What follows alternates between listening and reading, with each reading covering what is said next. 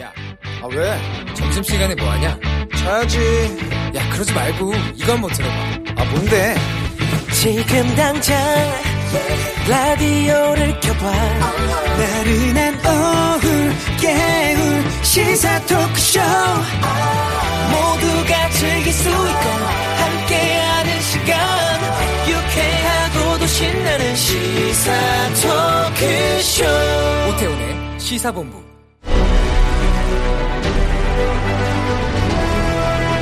김철민의 본부 뉴스.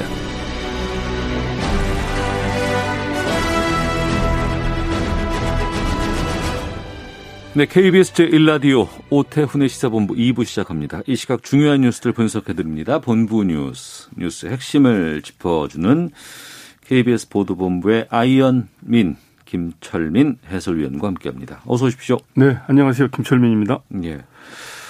어, 코로나19 상황 좀 정리해 주시죠. 예, 오늘 신규 확진자가 어제보다 24명 더 나와서요.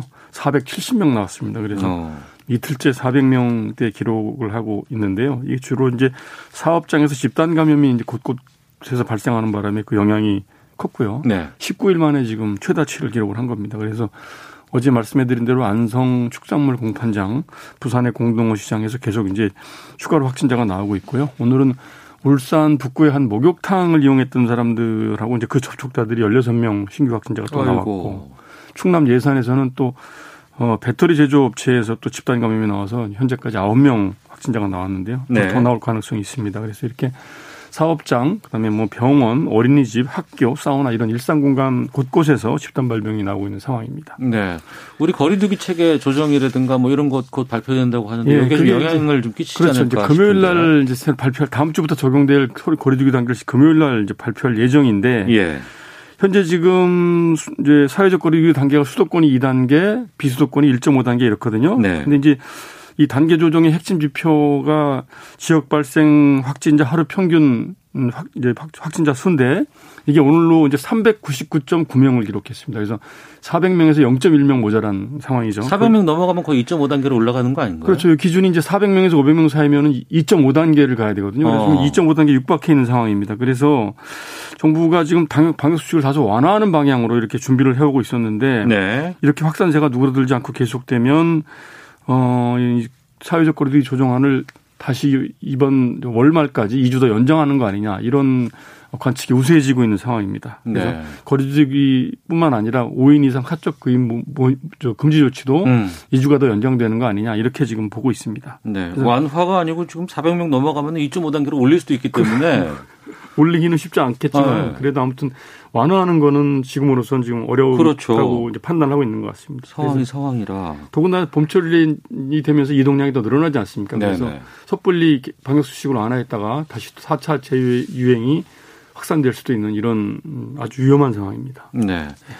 3기 신도시 광명 시흥 여기 말고 인천 계양에서도 신도시 지정 직전에 거래량이 급등했다는 거 어제 예, 알려주셨는데. 어제 이제 계양 신도시에 대해서 얘기를 했는데 오늘 예. 이제 한국부동산원이 통계정보 시스템을 살펴보니까 이 3기 신도시 가운데 인, 저 인천 계양 말고 예. 고양 창릉, 부천 대장, 남양주 왕숙, 하남 교산 여기도 다 그 3기 신도시 지정 발표 직전에 토지 거래량이 급 증한 것으로 나타났습니다. 그래서 그러면 다 개발 정보가 유출됐던 거 아닌가? 그럴 정황이 예, 굉장히 지금 강하게 음. 의심이 되고 있는 상황입니다. 그래서 하남 교산지구를 보면은 2018년 12월에 지정이 됐는데 여기가 그 전달까지만 해도 한 달 평균 토지 거래 건수가 200건 남짓 됐었는데 12월에 토지 거래 건수가 이 발표 직전에 470건까지 늘어났던 걸로 이제 집계가 됐고 남양주 왕숙지구는 보통 어 한 달에 1000건 정도 이렇게 거래가 어 됐, 됐었다고 그러는데 네. 2017년 12월부터 어 약 약 1년 동안 어 한 달 평균 1,300건 넘는 토지 거래 건수가 이제 기록이 됐고 음. 그다음에 고양 창릉지구는 조금 늦게 발표를 했거든요. 2019년 5월에 발표를 했는데 네.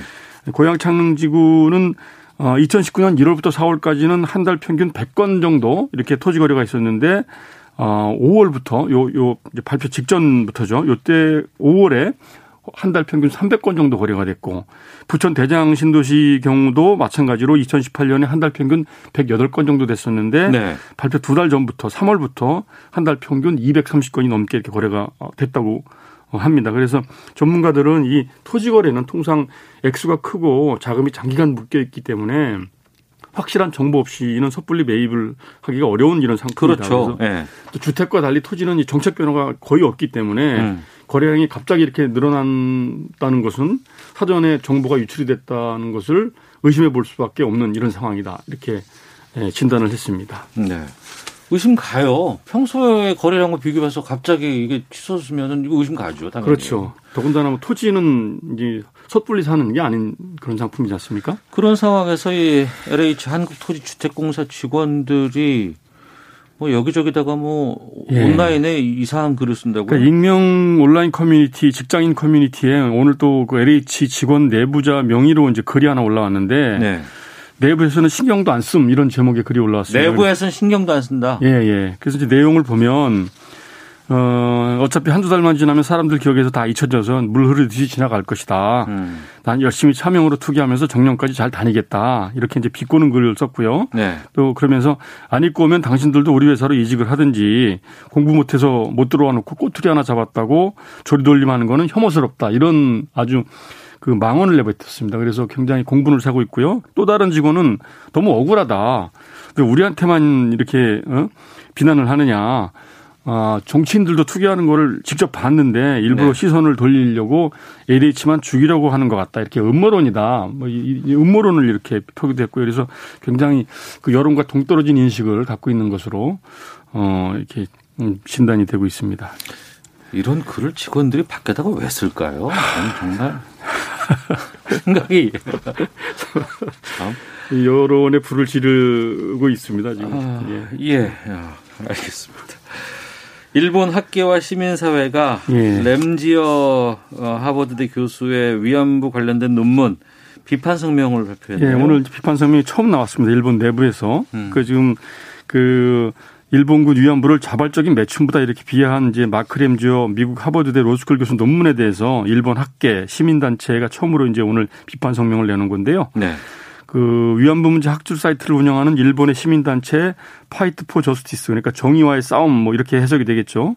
어, 이런 시민단체가 역사연구회, 역사과학협의회, 역사교육자협의회 등 이런 학술단체들하고 함께 그 긴급 성명을 오늘 발표를 했는데요. 내용은 이제 크게 이렇습니다. 그 위안부를 공창제도하고 동일시하는 램지어 교수 논문은 전문가 심, 심사를 거치지 않고 게재된 굉장히 허술한 이 거짓 논문이다 이렇게 음. 주장을 했고요. 네. 그 이제 어첫 번째로 선행 연구가 무시됐고 두 번째는 문헌을 자의적으로 해석을 했고 세 번째는 중요한 부분에는 근거가 없이 자기 주장만 전개하고 있다 이러면서 이제 세 가지 조목조목 지적을 했는데 가장 첫 번째 거만 일단 간략하게 언급을 해드리면 그 위안소는 공창제도하고 다르다. 네. 그 일본군이 직접 지시하고 명령해서 설치했고 강제로 모집을 했기 때문에 직업 선택의 자유가 없었다. 그래서 그 이 자발적 그 매춘부라고 이렇게 진단하는 거는 터무니없는 왜곡이다 이렇게 그 지적을 했고요. 음. 이 밖에 또 이제 중요한 문제점 여러 가지 열거를 했는데 다 설명드리기는 이제 시간상 어렵고 네. 그 오는 14일에 이 램지오 교수 문제점을 정밀 분석하고 비판하는 온라인 세미나를 열겠다 이렇게 예, 밝혔습니다. 일본 학계에서도 이렇게 하고는 있는데 램지어 교수 뭐 지지하는 뭐 이런 내용 메일 보냈던 우리 본인 손을 떠났다. 뭐 더 이상 예. 뭐 논란이 되기를 원하지 않는다. 이렇게 예. 입장을 밝혔죠. 예. 그렇군요. 알겠습니다. 본부 뉴스 여기까지 듣도록 하겠습니다. KBS 보도본부의 김철민 해설위원과 함께했습니다. 고맙습니다. 네, 고맙습니다.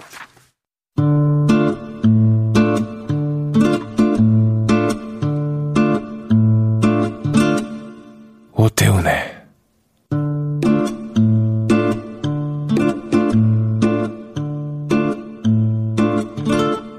시사본부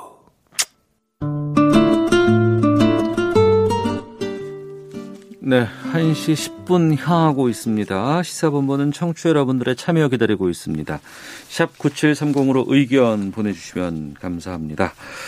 좋겠습니다. 짧은 문자 50원, 긴 문자 100원, 어플리케이션 콩은 무료고요. 팟캐스트와 콩, KBS 홈페이지를 통해서 시사본부 다시 들으실 수 있습니다. 유튜브를 통해서도 만나실 수 있습니다. 유튜브 검색창에 일라디오 시사본부 이렇게 검색해 보시면 영상으로도 만나실 수 있습니다. 수요일 전문성과 현장성이 살아있는 고품격 범죄 수사 토크를 지향합니다. 아는 경찰 시작하도록 하겠습니다. 김은배 전 서울경찰청 국제범죄 수사팀장 나오셨습니다. 안녕하십니까? 안녕하십니까. 예.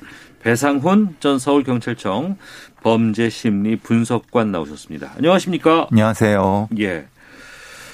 어, 지난주에 온라인 사건을 뜨겁게 달궜던 일이 있었습니다. 온라인 게시판을 기차를 타고 KTX에서 어, 햄버거를 먹은 여성이 있었고 이게 좀 논란이 좀 꽤 커졌어요. 그거 안에서 좀 이상한 발언을 하고 뭐 그래서 입건됐다고 하는데 어, 좀 사건 좀 설명해 예, 주시죠. 예. 배상 교수께서. 그 장소는 지난달 28일 포항발 서울행 KTX 열차 안입니다. 네. 거기서 이제 어 어떤 여성이 그 햄버거를 마스크를 벗고 먹었겠죠, 당연히. 그렇죠. 예. 예. 마스크를 끼고 먹을 수는 없으니까. 예. 예. 근데 이제 그 부, 그거에 대해서 어떤 여성분이 문제 제기를 했습니다. 냄새도 나고 여기서 드시면 안 된다라고 했는데 네. 그때 그분이 상당히 모욕적인 말로 그분을 비하하고 음. 네. 그리고 또 뭐 자기 아버지가 누구인지 아느냐 이런 방식의 비상식적인 얘기를 하고 음. 또 이제 철도 거기 뭐 저기 오시는 분 직원분들이 오셔서 네. 제지를 해도 꿋꿋이 드시고 또 아, 그- 제지를 해도 불구하고. 예, 그시고 그런 방식이 돼서 4일 날 어, 이 철도 경찰대가 지금 이것을 고소장을 제출했습니다. 그러니까 이 법- 법장에는 그 여성에 대한 모욕이 들어가는 거고요. 네네. 그리고 그 안에서 음. 어떤 방역 수치 같은 걸 위반한 부분 때문에 철도 안전법 그리고 감염병 예방 관리법 이렇게 세 가지를 위반한 거죠. 입건된 겁니다. 네. 조사는 4일 날 고소를 다 고소장을 제출하는 거가 동시에 다 음. 됐다고 합니다. 네, 하나씩 좀 정리를 해보겠는데, 먼저 우리 기차 타면 네. 과거에 그 기차 안에서 먹는 게 있었잖아요. 우리가. 그렇죠. 기차를 타게 되면 계란이라든지 삶은 달걀 김밥이라든지 하고, 이런 걸 아예 먹긴 먹었습니다. 네, 그리고 이제 거기에 하- 사이다. 그렇죠, 그렇죠. 네, 이거, 이거 꼭 했었어요. 음료수 먹죠, 그렇죠. 네.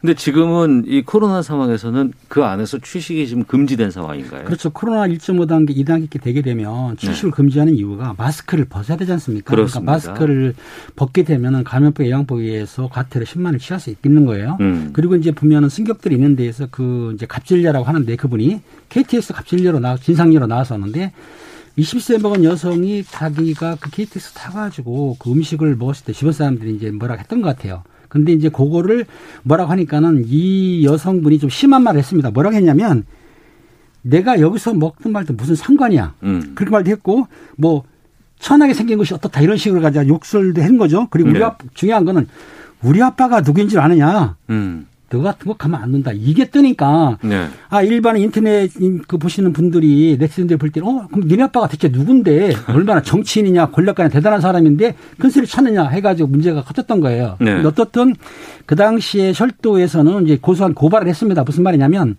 피해당한 여성이 모욕죄로 고소를 하면 친고죄이기 때문에 해야 되는데 음. 요거는 좀안 했던 것 같아요. 제가 보기에는. 그리고 철도안전법, 아까 교수님 말한 철도안전법 고발 같은 거 했기 때문에 네. 그걸로 해서 철도안전법 같은 경우는 승객이나 승무원 위해지게 되면 50만 원 이하 과태를 할 수가 있거든요. 음. 그걸 한 건데 그 사항이 중요한 게 아니고 그 말한 것. 즉, 자, 본인이 변명은 아니고 상대편에서 이렇게 제지를 했을 때 강력하게 대항을 했는데 거기에 아빠 찬스처럼 아빠 얘기도 나오고 상대방을 무시했기 때문에 이게 일파만파로 퍼졌던 거죠. 네. 그 아버지가 누군지 밝혀졌어요? 지금 이제 그 당사자, 네. 그러니까 그, 그, 뭐, 불이, 불이치 않게 욕을 먹은 그 분이. 그러니까 문제 제기를 예, 한- 문제 제기했던 그 여성분 쪽으로 문자가 왔나 봅니다. 음. 그래서 뭐 사과도 했다고 그러고 그런데 뭐 이렇게 여러 가지로 해서 확인을 해본 결과 어, 뭐 그렇게 대단하신 분은 아니었다. 근데 여기서 대단하신 분의 조건은 모르겠습니다. 뭐 이렇게 저희가 대단하건 대단 안 그렇죠. 중요한 예, 부분은 아닌 것 중요하지 같습니다. 예, 않고 근데 이제 아까 말씀드린 네티즌 분들은 도대체 누가 아빠가 누구냐라는 음. 것이 관심이 있지만 사실은 중요한 것은 무엇 때문에 이런 소란을 피웠느냐. 네. 어, 상식이 있는 사람이면 이게 그게 가능한 얘기냐. 그 부분이 사실은 궁금해서 음. 어, 조사가 진짜 들어가야 될 것 같고. 네. 근데 뭐 지금 밝혀진 거로는 사실은 뭐 그렇게 큰 어떤 권력이 아닌 사람은 아니다 정도까지만 음. 얘기가 되고 있습니다. 그것도 확실히 밝혀진 건 아닙니다. 네. 뭐 신경 과민이었다면서 사과했다면서요. 그거는 뭐냐면 본인이 그 전날 일을 많이 했다. 음. 그래서 자기가 굉장히 다른 일 때문에 짜증이 나갔고 있었던 와중에 어그 사람의 얘기를 듣고 그랬다라고는 변명을 했다고 합니다. 네. 그러니까 이걸 저희가 지금 이 시간에 다루는 부분은 그거 같아요. 그러니까 이렇게 난처한 상황. 누군가가 공공 장소에서 무언가 사람들에게 피해를 줄 수 있는 행동을 하거나 하고 있는 상황을 우리가 목격하거나 접했을 때 그때 그거 제지해야 되잖아요. 그리고 그, 그걸 하지 않도록 우리가 해야 되는데 근데 괜히 난처할 수도 있고 두 번째로는 그 저쪽에서 어떤 반응을 보일지가 좀 두렵기도 하고 그리고 내가 아니고 다른 사람 누군가 거기에 대해서 얘기를 해주고 이걸 상황을 정리했으면 좋겠는데 이걸 해야 되나 말아야 되나라는 그런 고민이 되게 많이 들 때가 있거든요. 이게 지금 이 상황이 바로 그 상황입니다. 예. 분명히 이 문제 제기하신 분은 문제 제기 정당하게 했죠. 예, 예. 물론 거기에 어떤 객차장이 있거나 그러면 그분이 하셨겠지만은 음. 그분은 돌아다니시니까 문제 제기를 했는데도 불구하고 당연히 보통 사람 같으면은 그냥 아, 알겠습니다 죄송합니다 예, 죄송합니다. 이렇게가 라고 해서 보통인데 정리가 되면 괜찮은데. 보통인데 이 사람은 무엇 때문이라도 그 사람을 뭐 대단히 모욕적으로 했고 어. 근데 만약에 이런 경우 말고라도 예. 우리가 보통 우리 이제 팀장님들 잘 아시겠지만은 지나가는데 어떤 술 취한 사람이 사람이 힘이 약한 사람을 때리고 있는데 예, 예. 그걸로 시민된 의무로서 방어하려고 할때 예. 쌍방 폭행이 돼서 난처한 일을 겪는. 음. 그러니까 우리가 공동체를 보호하는 입장에서 이런 형태의 문제 제기나 방어할 때의 어떤 기준, 도덕적 기준 같은 것들이 좀 있어야 되지 않겠느냐. 네. 왜냐하면 지금 이 문제 제기한 분이 완전 일종의 벼락을 맞은 거 아닙니까? 그렇죠. 자기 정당하게 예, 예. 문제 제기했는데도 불구하고 그게 좀 지금 이 사건의 논란은 그런 것이 있는 것 같습니다. 김은배 팀장님, 이럴 때 그런 상황에 맞닥뜨렸을 때 물론 우리 김은배 팀장님께서는 그 자리에서 바로 정리를 하실 분이에요. 그랬죠. 전 그건 믿습니다. 예. 근데 그러지 않은 분들도 많이 계시기 때문에 어떻게 하는 게 가장 합리적이고 바람직한 걸로 보세요? 제일 합리적인 일단은 그런 그 불미한 행동할 경우에는 제지로서 아니면 그 언어로서 할 수는 있습니다. 그런데 상대편이 받아들이면 다행인데 네. 안 받아들일 경우에는 할 수 없이 신고를 하셔야 돼. 음. 112 신고라든가 아니면 철도 같은 경우는 철도 공안이 있지 않습니까? 그 네, 네. 번호가 써 있어요. 네. 신고를 해가지고 처리해야 되지. 만약에 본인이 제지하려고 했을 때 서로가 이제 욕설이 오가고 고성이 오가고 싸움하게 되면 음. 이럴 경우에는 잘못하면 아시겠지만 쌍방피, 쌍- 쌍피, 쌍피라고 그러죠. 상대편이나 저와 같이 이끌릴 수가 있거든요. 폭행행위를. 그렇기 때문에 네. 언어로 한두 번 하는 건 모르지만 상대편이 안 들었을 때에는 그 신고를 하셔서 음. 해당 공무원들이 처리할 수 있게 네. 가장 현명하죠. 그게. 어. 근데 잘 가장 힘든 거는 우리 서울의 지하철이나 이런 이 시도권 지하철에서도 그런 경우가 많이 있거든요. 예, 예. 분명히 이것은 하지 마십시오라고 주변에서 했는데도 불구하고 더 난동. 어. 그러니까 더 왜 나를 거꾸로 뭐 이게 문제지기한 내가 뭐 잘못했다고 해서 더 많이 마스크 안 썼다고 문제지기한 사람도 따귀를 때리는 경우 침을 뱉는 경우 이런 경우가 있을 때 네, 네. 이런 정도의 것이 문제 제기를 했을 경우 어떤 어떤 합리적인 기준이 좀 있어야 된다는 생각을 좀 합니다. 음. 그러니까 우리의 어떤 수사 사법 기관에서는 그걸 무조건 쌍피로 처리한다는 건 좀 불합리하지 않겠습니까? 네. 정당 방위라든가 아니면 어느 정도까지의 그런 보호 조치는 좀 있어야 되겠다. 음. 근데 팀장 이게 현실적으로는 근데 팀장님 말씀이 맞습니다. 가능하면 손을 대면 안 되고 네. 가능하면 신고를 먼저 해야 되는데 그러니까 이게 두 가지인데요. 실제적으로 범행을 했을 때 현행범은 민간인도 체포할 수는 있습니다. 네. 체포하고 넘길 수는 있는데 그런 상황이 아니라고 한다면은 내가 그 사람을 임의로 체포하거나 어떤 제지를 했을 때 나한테 불이익이 올 수 있다. 음. 따라서 그 어떤 철도건 아니면 길거리건 간에 그 관할하는 공무원 경찰이든 철도공안이든 간에 연락을 해서 철도경찰이라고 그러죠. 연락을 해서 제지하는 게 가장 현명하다고 보는 거죠. 네. 이거 처벌 론잘 돼요? 그럼 지금 이, 이 상황은 세 가지죠. 모욕죄가 있는 거고 예. 그다음에 철도 안전법과 철도안전법. 감염병 예방법인데 그건 다 과태료입니다. 철도 그 안전법 같은 경우에 위해를 개최할 경우에 50만 이하는 과태료고요. 음. 지금 말씀하신 대로 감염법 예방법도 10만 원 과태료인데 여기에 이제 본인을 모욕죄라고 한다면 형법이 맞거든요. 모욕죄 네. 같은 경우는 1년 이하 징역이나 2,200만 이하 벌금을 처할 수가 있거든요. 음. 그런데 모욕죄는 피해당한 사람, 그러니까 나한테 욕설한 사람을 제가 고소를 해야 돼요. 친구죄니까. 네. 고소를 안 하면 처벌을 안 하거든요. 아, 그러니까 이 상황에서는 고소했다는 말은 없는데 아마 제가 알기로는 공안들이 그 철도 안전법으로 아마 고발할 확률이 크거든요. 그게. 근데 이제 이 당사자도 네. 처벌을 원한다고 해서 했는데 보통 이런 경우가 그렇게 기- 벌금이 세지가 않습니다. 그렇겠죠. 왜냐하면 어, 지금 예. 이 정도의 난동을 부리는 분들은 사실 좀 엄하게 뭘 해야 되는데 실제의 판사 앞에 가게 되면은 사실 그때는 뭐 여러 가지 이유 때문에 다 많이 빠져나가거든요. 아, 근데 여기서 주의할 것은 음. 만약 철도 내에서 그 승객 말고 승무원 있지 않습니까? 네네. 승무원이 제지하는데 승무원의 공무집행을 방해했다. 그 어. 정도를 했다 그럴 경우는 5년 이하 시형이나 5천만 이하 벌금을 때릴 수가 있어요. 예. 그 정도까지는 안 돼. 왜냐하면 지금은 이건 아니죠. 예, 승무원이 제지하니까 두 번 정도 하니까 아마 먹던 거를 그렇죠. 끝냈다는 것 같아요. 음. 그래서 이제 가볍게 처리할 것 같은데 어떻든 이분은 공공질서도 위반했지만은 과태료도 낼 수 있을 정도의 상태가 됐던 거죠. 알겠습니다. 자, 아는 경찰 다음 주제로 좀 가보겠습니다. 어, 이거 계속해서 이 반복돼서 개물림 사고가 나오곤 있는데 반려견과 함께 산책을 했던 남성이 맹견의 그 공격을 받아서 크게 다쳤다고 합니다. 이 맹견은 로트와일러라는 개인데, 근데 이 개 주인이 도주를 해서 또 논란이 되고 있다고 하는데. 예, 예. 사건 자체는 지난 28일 오후 6시에 가평군 청평면에 있는 그 한강변 산책로에서 발생했습니다. 산책로. 예. 예. 공격한 사람은 사람, 견주는 견은 로트와일러 견주고 피해를 보신 분은 이제 자신의 반려견 비글하고 산책하셨던 분입니다. 음. 근데 사진을 보니까 얼굴을 물리셔 갖고 상당히 몇 바늘을 꾸미셨더라고요. 어. 그리고 그 반려견도 상당히 저기 저기 상처가 났고 네. 이제 이 로트와일러가 상당히 맹견이라서 그 반려견을 보호하려고 감싸 안는 과정에서 로트와일러가 이 얼굴 위쪽을 물으신 것 같아요. 근데 그래서 무니까 이분은 도망 나오신 거예요. 네. 그런 다음에 한참 뒤에 가보니까 로트와일러 견주는 사라진 상태였던 거죠. 어. 예. 물론 이제 그 뒤에 이제 다시 와서 조사를 받았다고 하지만은 네. 당시에는 없었던 건 맞습니다. 음.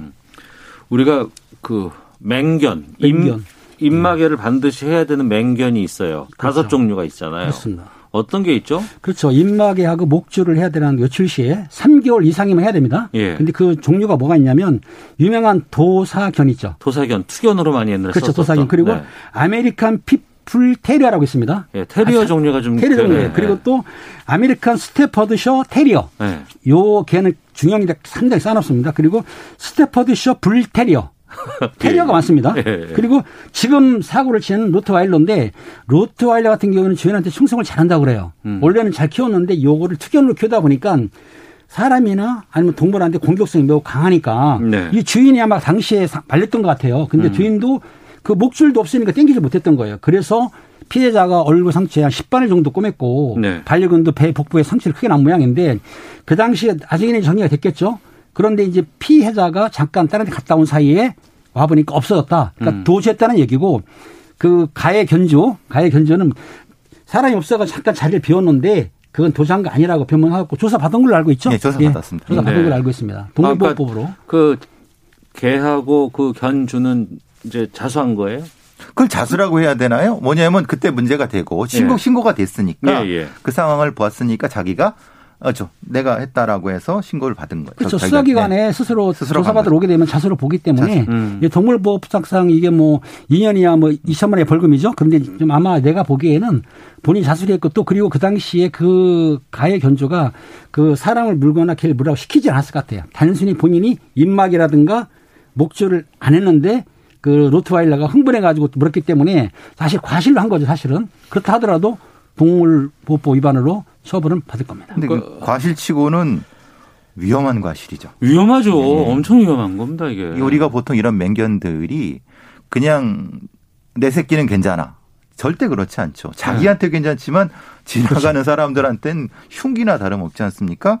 많은 뭐 CCTV를 보셨겠지만 많은 화면을 보셨겠지만 지나가는 개하고 눈싸움이 벌어져 갖고 바로 물어버리면 주인이 뛰어나도 안 뛰어납니다. 음. 그 입을 이렇게 벌려도 그냥 죽을 때까지 물고 있는 게 보통 이런 맹견류거든요. 그렇죠. 그러니까 이렇게 입마개를 실수인지 어떤지 이렇게 했다는 것 자체도 이건 분명히 이분이 책임을 져야 되는 부분인 거죠. 네.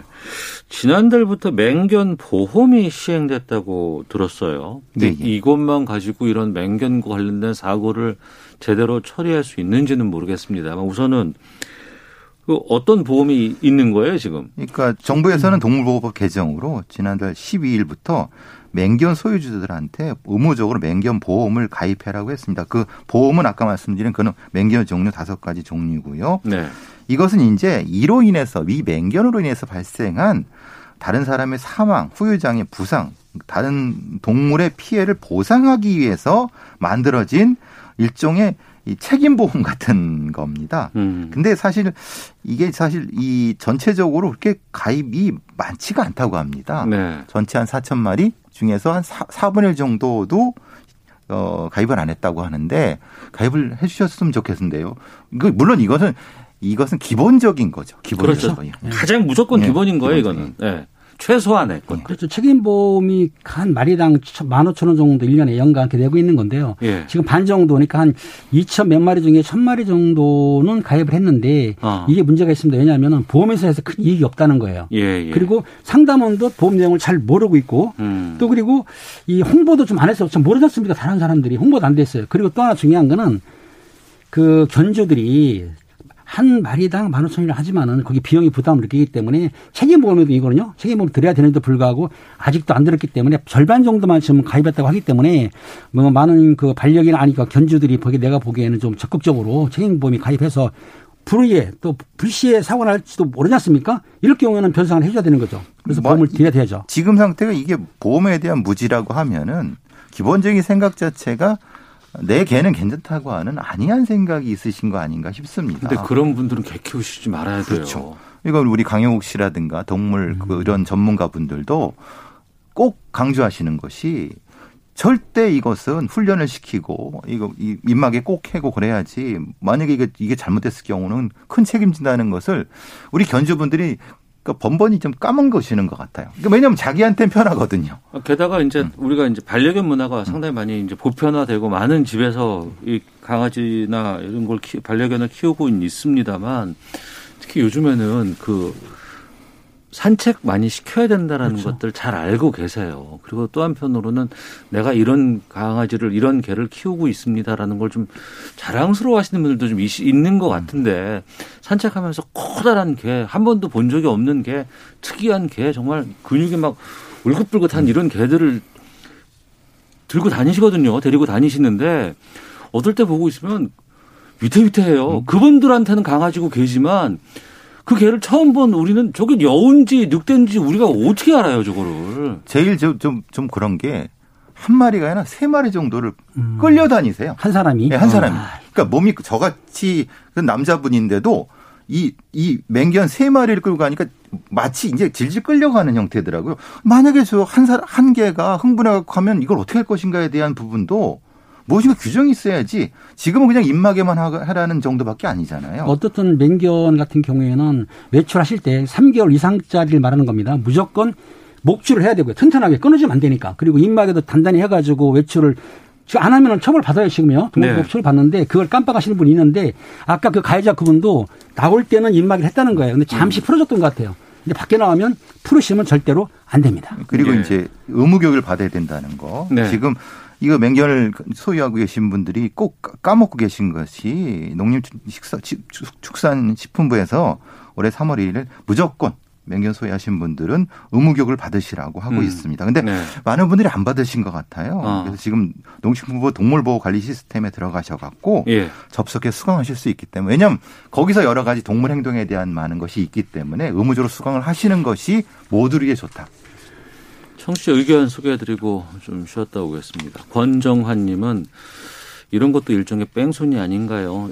그리고 이런 맹견을 목줄도 입마개도 없이 두었다는 겁니까? 정말 문제가 많습니다.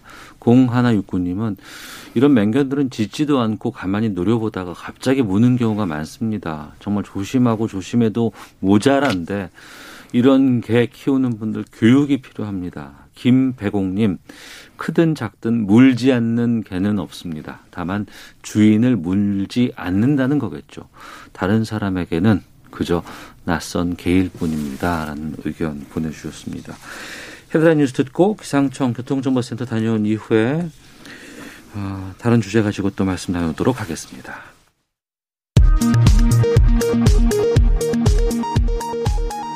코로나19 백신 접종 후 이상 반응 의심 신고 사례가 935건 추가돼 누적 5,786건으로 집계됐습니다. 사망 신고 사례는 2건이 추가로 보고돼 누적 15건으로 늘었는데 백신 접종과의 인과관계는 확인되지 않았습니다. 코로나19 백신 누적 접종자가 44만 명을 넘어선 가운데 방역 당국이 만 65세 이상 고령층에 대한 아스트라제네카 백신 접종 여부를 오늘 결정합니다. LH 직원들의 부동산 투기 의혹과 관련해 압수수색을 실시한 경찰이 LH 직원의 자택에서 개발 관련 세부 정보가 담긴 지도를 확보했습니다. 정세균 총리는 검찰과 경찰의 유기적인 소통을 주문하며 철저한 진상규명을 강조했습니다. 더불어민주당 김태년 당대표 직무대행은 LH 직원들의 투기 의혹과 관련해 정밀한 입법을 통해 공직부패를 뿌리 뽑는 계기로 삼겠다고 밝혔습니다. 변창흠 국토교통부 장관 경질은 논의한 바 없다고 선을 그었습니다. 국민의힘 주호영 원내대표가 윤석열 전 검찰총장에 대해 같이 갈 가능성이 없지 않다면서도 당 내부에는 과거 이명박 박근혜 정권 수사에 대한 반감도 있다고 밝혔습니다. 지금까지 헤드라인 뉴스 정원 나였습니다. 이어서 기상청의 송소진 씨 연결합니다. 미세먼지와 날씨 정보입니다. 하늘은 맑지만 공기가 탁해서 주의하셔야겠습니다. 대기가 정체되면서 먼지가 날아가지 못하고 쌓이고 있는데요.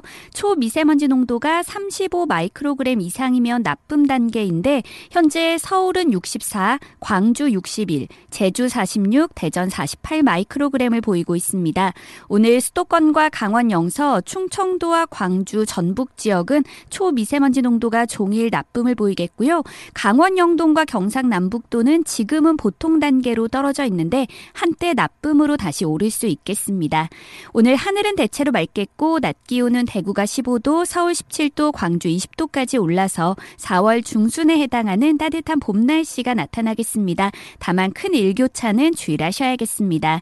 현재 서울의 기온은 14.1도입니다. 미세먼지와 날씨 정보였습니다. 이어서 이 시각 교통 상황을 KBS 교통정보센터 오수미 씨가 전해드립니다. 네, 시각 교통정보입니다. 낮 시간 사고와 작업 등 돌발 구간을 앞두고서 속도가 안 나고 있는데요. 올림픽대로 공항 쪽 동작대교 5차로에 화물차와 승용 차량 간의 추돌 사고가 발생했습니다. 여파로 밀리고 있고요. 경인고속도로 인천 가는 길로도 신월에서 승용차 사고가 있었는데요. 거의 1시간째 처리가 늦어지고 있어 지장을 받아 정체입니다. 중부 고속도로 하남 방면도 남이천 나들목 부근 갓길에서 화물차 사고를 수습하고 있습니다. 주의를 해서 이동을 해주시기 바랍니다. 경부 고속도로 서울 쪽으로는 천안에서 고장난 화물차를 처리하고 있습니다. 이 영향으로 천안 나들목부터 속도를 못 내고 있고요. 청주 영덕간 고속도로 청주 방향 문의 부근에서는 공사 여파로 정체고 중부 내륙 고속도로 양평 쪽 괴산 휴게소부터 장현 터널까지도 작업 때문에 3km 밀리고 있습니다. 지금까지 KBS 교통정보센터였습니다.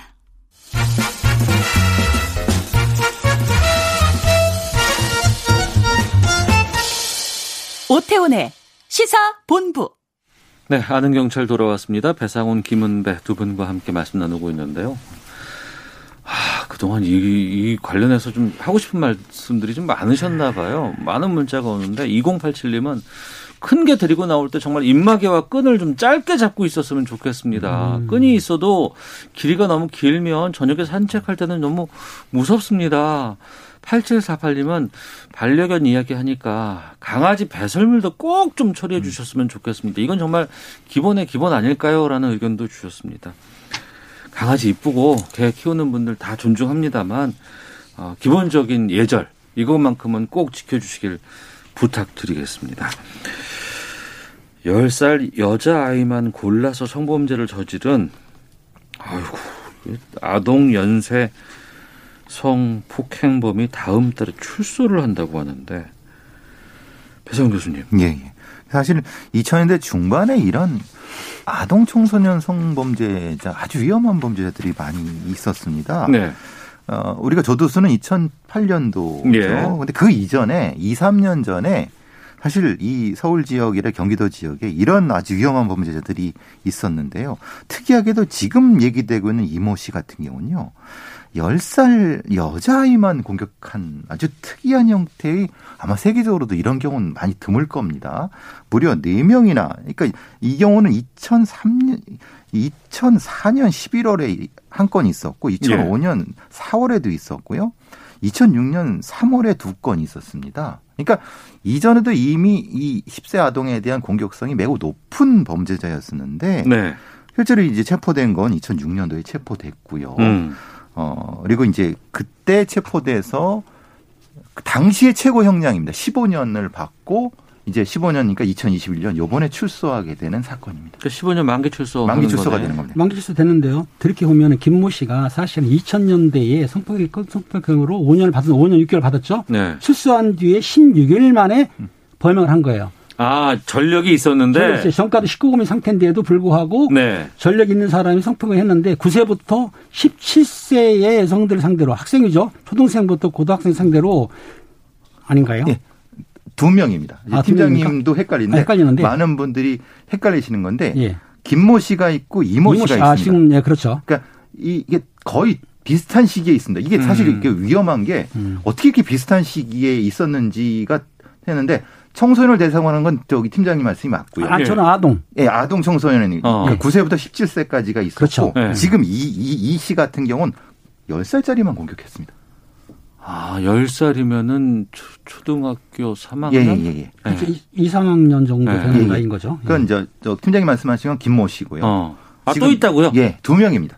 그 정도로 위험했습니다. 2006년도 2006년도에 선고받은 게 지금 말씀 내가 말하는 네. 거는 초등학생 해가지고 11명 정도를 성폭행한 사람인데요. 네. 그 10세 이하가 이제 4명이라는 얘기고 네. 그 김모 씨 같은 경우에 지금 이번에 이분도 2006, 2006년도에 네. 구속이 돼가지고 15년 살고 이제 올해 출소가 되는 거예요. 음. 그런 상황인데 지금 말씀하신 그 교수님 말하는 거는 지금 다른 분이고 이모 예, 예. 씨고 음. 이모 씨. 여기 김모 씨고. 예, 김모 예, 예. 씨고. 예. 그러면 이모 씨건 김모 씨건 최고 그거보다도 15년밖에 못 받은 겁니다. 그러니까 15년 받고 보니까 어, 겁이 덜컥 나는 게 조두순 때는 그렇게 우리가 난리를 치고 이거 뭐 어?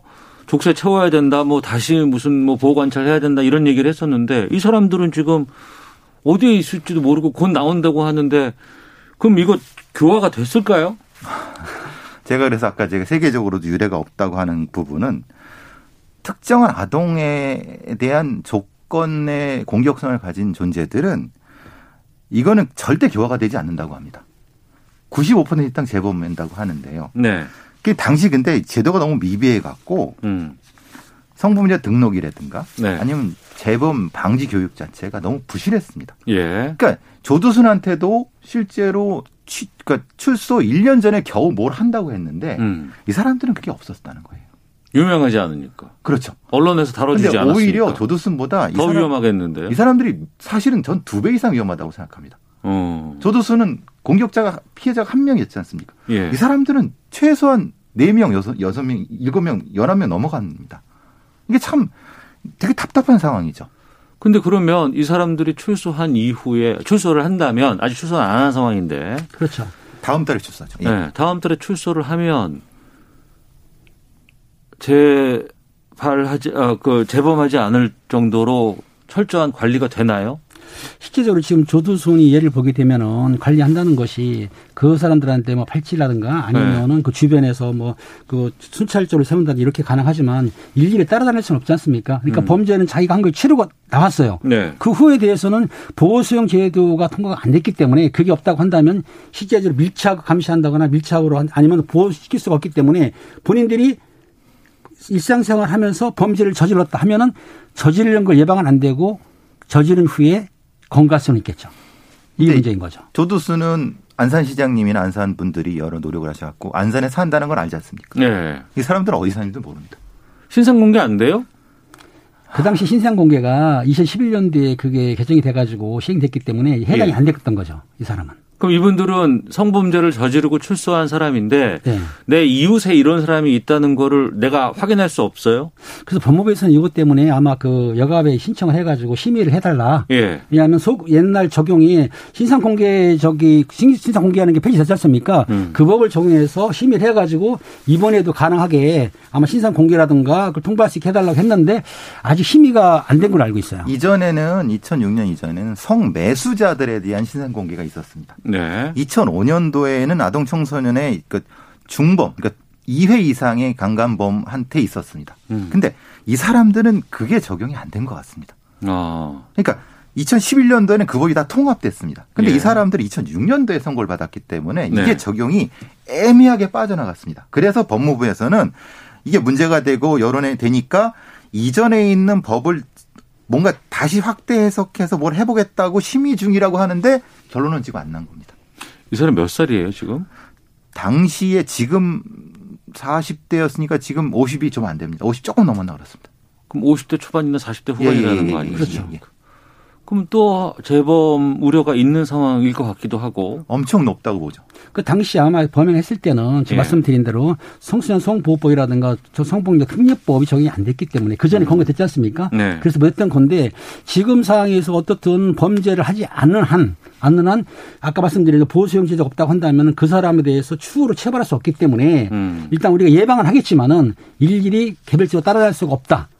그게 이제 문제인 거죠. 그러니까 조두순 한참 문제가 됐을 때 제2, 제3의 이런 상황에 오면 어떻게 할 것이냐라고 얘기했었는데 지금 또 다 잊혀졌잖아요. 법무부, 법무부분들은 까먹고 있는 거죠. 아니 조두손이 근처에 뭐 안산시라든지 그 사람 예방을 하고 있습니다. 예. 하고 있지만은 언론에서는 이제 잠잠했던 거죠. 예. 근데 그 사이에 또 다른 성폭 범죄자들이 나와가지고 있는데 일일이 또그 조두순처럼 대응해가지고 할 것이냐. 이것도 인력도 부족하고 하다 보니까 쉽진 않은 거죠. 매우 어려운 상황입니다 지금. 어, 뭔가 문제가 있었고 거기에 대해서 다뤘으면 그 뒤에는 반드시 고쳐야 된다고 보거든요. 근데 이 부분도 좀 걱정입니다. 이게 예방이 되는 게 아니고 만약에 지금 상황으로 두 분의 말씀을 듣다 보면은 어떤 일이 발생한 이후에 다시 이걸 다룰 수밖에 없는 상황이 올 것 같아서 좀 걱정인데. 예, 시간이 다 됐습니다. 하는 경찰 마치겠습니다. 두 분 말씀 고맙습니다. 감사합니다. 감사합니다. 오태훈의 시사본부는 여러분의 소중한 의견을 기다립니다. 짧은 문자 50원, 긴 문자 100원의 정보 이용료가 되는 샵 9730, 우물정 9730번으로 문자 보내주십시오. KBS 라디오 앱 콩은 무료입니다. KBS 라디오 오태훈의 시사본부. 지금 여러분은 대한민국 라디오 유일의 점심 시사 프로그램을 듣고 계십니다. 1시 42분 지나고 있습니다. 미얀마 군부 쿠데타 저항하면서 시위에 나선 미얀마 시민들 여기에 대한 미얀마 군부의 공격 수위가 점점 거세지고 있다고 합니다. 사상자도 꽤 나오고 있다고 하는데 미얀마 상황 어떤지 김성환의 뉴스 소다에서 좀 살펴보도록 하겠습니다. KBS 제일라디오 저녁을 책임지는 시사의 진행자 시사평론가 김성환 씨 나오셨습니다. 어서 오세요. 네, 안녕하세요. 예. 본격적으로 말씀 나누기 전에 네. 지금 미얀마 상황이 어떤지 현지 분위기부터 좀 살펴보도록 하겠습니다.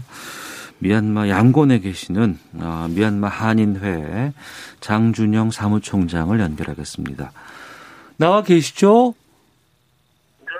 안녕하세요. 사무총장 장진영입니다. 예. 지금 미얀마 상황이 어떻습니까? 네, 미얀마 최대 도시인 양곤을 기준으로 말씀드리자면요. 네. 그동안에는 한국의 광화문과 같이 몇몇 대표적인 지역을 중심으로 대규모 시위가 있었는데요. 네. 어, 2월 말부터 군부의 강경 대응이 시작됐고 지난주 좀 많은 사상자들이 발생하면서 이번 주에는 한 지역에서 대규모 시위를 하기보다는 네. 골목골목 여러 곳에서 다발적으로 시위가 이어지고 있는 상황입니다. 네. 양곤 시내에서도 그러면은 총격 같은 것들을 확인할 수 있었어요? 초- 소리가 들려요? 네, 뭐 이제 그 시위대가 있는 지역에서는 네. 그런 총성들이 음. 실제로 좀 들린 적도 있었고 계속 그런 목격담이나 이런 것들이 교민사회에서도 계속 전해지고 있습니다. 네. 어, 뭐, 무차별 총격에 사망자가 계속 나오고 있다라는 보도가 지금 계속 쏟아지면서 많이 불안해하실 것 같은데 우리 한인분들 상황은 어떻습니까? 네, 기본적으로 군경의 강경 대응의 대상 자체는 시위대에만 한정되어 있기 때문에요. 네. 그 시위대의 이제 주모자들을 추격하고 체포하는 과정 중에 뭐 간혹 일반 가정으로 들어가기도 한 것 같습니다만 뭐 이런 불미스러운 소식들이 계속 이어지고 있기 때문에 지금 교민분들의 불안감은 아무래도 좀 커져 있는 상황이라고 할 수 있겠습니다. 양곤에서 일상생활이 지금 가능한 상황인 거예요? 아니면 쉽지 않습니까? 우선은 아무래도 그 지금 국가 비상사태 발생 이- 이전과 같은 똑같은 생활을 할 수는 없겠지만은요. 예. 그래도 뭐 일상생활을 유지하고는 있기는 합니다만 사실 그런 출근이나 이런 부분에 대해서는 굉장히 좀 불편한 상황이 계속 이어지고 있습니다. 네. 뭐 예를 들면 그 공부의 강경 대응이 벌어진 이후에 곳곳에서 이제 강제 해산 시도가 이루어지고 있고 음. 그래서 이제 뭐 그런 무력 충돌들이 계속 발생하면서 불안감이 크기도 하고 또 그런 공부에 맞서고 있는 시위대나 일반 시민들이 도로 곳곳을 바리케이트를 쳐서 막고 있습니다. 네. 그래서 차량 통행 자체가 매우 어려운 상황이기도 하고요. 어. 그리고 시민 불복종 운동이 계속 이어지고 있어서 출근을 안 하는 그 현지 직원이나 공무원들도 여전히 많기 때문에 그런 그 업무적인 부분에서는 어려움이 좀 있는 상황입니다. 네. 미얀마 현지 언론사 몇 곳이 뭐 폐쇄됐다고 하고 지금 언론도 지금 옥죄고 있는 것 같은데 뭐 텔레비전을 튼다거나 이러면은 현장에서는 어떤 보도들이 나오고 있는 거예요? 어, 사실 그 언론에 대해서는 그동안 언론사들이 사실적인 보도는 하고는 있었습니다. 네. 뭐 본부에서 특별한 제재를 하지는 않고 있었는데요. 음. 어, 8일 월요일부터 군부에서 시위대 그 우호적인 미디어 다섯 군데 미디어 라이센스를 취소하면서 강제 폐쇄를 시켰습니다. 네. 그래서 이제 서서히 그 군부에서 언론 쪽도 장악을 시작한 것으로 보입니다. 네. 우리 교민들도 이제 미얀마 사람들 응원한다고 피켓 시위 또 진행했다는 소식을 들었습니다. 현재 계시면서 좀 지금 사태 어떻게 바라보고 계시는지 끝으로 좀 한 말씀 부탁드리겠습니다. 네. 미얀마에서는 한국을 민주화 롤모델로 보는 시각이 좀 많은 것 같습니다. 그래서 한글로 작성한 티켓도 많이 볼 수가 있고 또 주 미얀마 한국 대사관 앞에서 호소를 하는 시위대도 있었습니다. 뭐 교민 입장에서는 좀 더 이상 불미스러운 사태가 발생하지 않기를 바라고 있고요. 대화와 타협으로 현 비상사태가 조속히 평화적으로 마무리되기를 기원하고 있습니다. 예, 알겠습니다. 조심하시고요. 오늘 말씀 고맙습니다. 네, 감사합니다. 예, 미얀마 양곤의 미얀마 한인회 장준영 사무총장 연결해서 현지 상황 좀 살펴봤습니다. 아무래도 인터뷰하시는 것도 상당히 좀 조심스러우실 것 네, 같아요. 맞습니다. 한인이시면은 그곳에서는 어쨌든 속해 있는 분이지만 이방인일 수도 있고 네, 그렇죠. 군부에서 타겟 삼아 가지고 무언가 공격할 수 있을까 막- 막 이런 걱정들도 되실 거예요. 음. 어. 처음에 쿠데타가 있었다고 하고 네.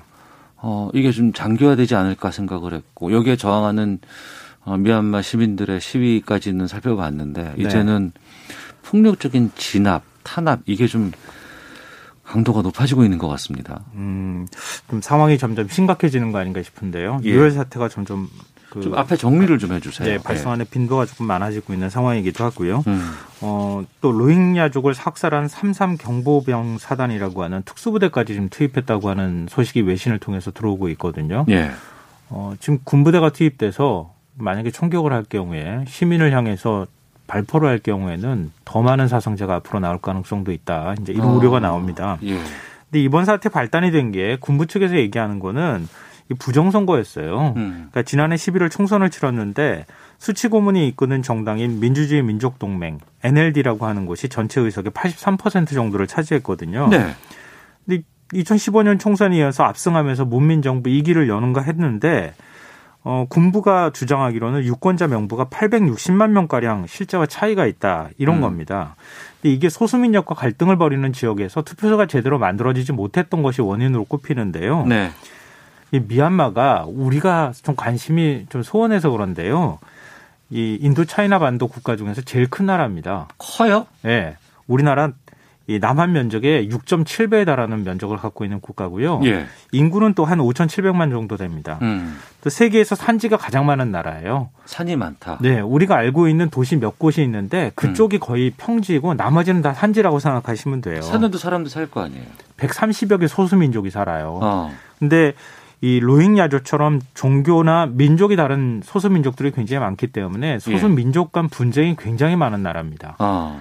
어, 그래서 부정선거라기보다는 투표소 자체가 만들어지지 못했다. 아. 지금도 분쟁이 끊이지 않고 있는 예, 지역이거든요. 예. 아. 이렇게 봐야 되는데 군부 입장에서 보면 어 사실 문민 정부가 들어섰다 하더라도 군부와 일종의 연합 정권을 만들었다고 해도 과언이 아니거든요. 음. 근데 군부의 영향력이 점점 후퇴하니까 음. 부정선거를 명분으로 이 군부가 다시 전면에 나서는 그래서 쿠, 쿠데타를 일으켰다 이렇게 봐야 될 것 같습니다. 네. 어 그래서 2월 1일 날 아침에 이 민아웅 홀라잉 참모총장을 중심으로 한 군부 세력이 쿠데타를 일으킨 건데요. 이 뭐 군부에 대해서 설명을 드릴 시간이 있을지 모르겠지만 음. 이 미얀마는 군부가 굉장히 큰 영향력을 갖고 있고요. 이 참모총장이라고 하는 이 홀라잉 참모총장은 거의 군부에서 신이나 다름없는 존재예요. 예. 그러니까 이런 사람이 지금 전면에 나서고 있는 상황인 겁니다. 어, 선거에 이겼는데 아웅산 수치공원을 완전히 지금 감금시켜 놓고 네. 이런 상황을 군부가 자행하고 있고 이제는 시간이 흐르면 흐를수록 더 강경하게 하고 있는데 그러면 미얀마 국민들 입장에서는 저거 군, 군대를 사용해서 어떻게 이 시위로 이걸 대응을 할 수 있겠어요? 국제사회에 요청할 수밖에 없을 것 같은데 네, 그렇죠. 이게 아- 안 된다면서요, 잘. 음, 일단 요청은 하고 있는 상황이에요. 아, 미얀마 시민들도 마찬가지고 또 수치 국가고문 측 의원 모임이 선임한 유엔 특사가 있거든요. 음. 군부에서는 해임했다고 하는데 난 네. 아직도 자격이 있다 이렇게 주장하는 사사라고 하는 사람인데요. 안토니오 구테우스 유엔 참모총장한테 긴급 서한을 보내서 국제사회 개입을 촉구했습니다. 근데 이 개입할 개입할 수 있는 근거 조항이 보호 책임 원칙이라고 하는 건데요. 이 R2P라고도 불려요. 예, 예. 어, 이 원칙은 자국 국민을 집단 학살하거나 전쟁 범죄, 그리고 또 인종 청소나 반인륜적 범죄로부터 보호하지 못하는 나라에 음. 유엔이 강제 조치에 나서는 거예요. 네. 유엔군이 투입되거나 뭐 이런 거를 생각하시면 되는데요. 2011년 리비아 사태 당시에 가다피 정권을 축출할 때 바로 이 원칙이 사용이 됐어요. 음. 근데 이게 늘 사용되느냐? 그게 또 아니라는 겁니다. 시리아나 예멘은 훨씬 상황이 심각했는데도 이 원칙이 발동되지 않았거든요. 네. 그러니까 중국과 러시아는 이거에 악용될 가능성이 있다. 뭐 이렇게 음. 얘기도 하고 내정 불간섭 원칙을 내세워서 유엔 안보리가 열렸지만 반대를 하면서 네. 유엔 안보리는 만장일치가 돼야 되니까 음. 현재 국제사회가 개입하기가 좀 제한적인 상황이고요. 미국은 별도로 지금 경제 제재에 들어가고 있는 상황이기도 합니다. 네. 근데 미얀마 군부는 계속 큰 소리를 치고 있는데요. 경제 개방이 이루어진 게 문민 정부 이후 들어선 이후니까 2015년 이후라고 생각하시면 돼요. 음. 한 6년 정도밖에 안 됐거든요. 그 이전까지는 미국이 경제 제재를 계속 해왔어요. 예, 예. 근데 그 이후에 뭐 무역 규모가 커졌다고는 하지만 유럽이나 미국 경제에 의존하는 의존율이 그렇게 높지 않잖아요. 그러니까 군부가 경제 제재로 타격을 받을 일은 그렇게 상대적으로 적으니까 것이다. 오히려 더 큰 소리를 치는 것이다 이렇게 봐야 되는 거죠. 이 중국의 역할이 상당히 중요하다고 하던데 이게 좀 어떤 의미인 거예요? 아, 미얀마가 처음 군, 군부 쿠데타가 일어난 게 1962년이거든요. 네. 아, 뭐 물론 중국과 국경도 맞대고 있는 나라예요. 음. 전통적으로 역사적으로 굉장히 많이 얽힌 나라이기도 하고요. 반세기 넘게 군, 군부 세력하고 같이 어느 정도 협력을 해왔던 관계였던 거예요. 네. 또, 또 5세기부터는 동남아시아 국가들이 인도화되는 과정에서 또 인도 영향도 많이 받았거든요. 근데 인도하고도 관계가 그렇게 나쁘지는 않아요. 근데 중국 입장에서 보면 국경 관리의 필요성이 있잖아요. 미얀마를 또 관리해야 되는 측면도 있고요. 경제적으로 보면은 어 지금 석유 이 수송로를 이 미얀마를 거쳐서 중국이 석유를 받고 있어요. 음. 이게 왜 중요하냐면은 미국과 이 중국하고 남중국해를 두고 해상에서 굉장히 갈등을 많이 빚고 또 미국이 그 해상을 장악하려고 하잖아요. 네네. 근데 남중 국해를 거치지 않고 음. 아프리카나 중동에서 석유를 들여오는 그 기점이 되는 곳이 미얀마예요. 네.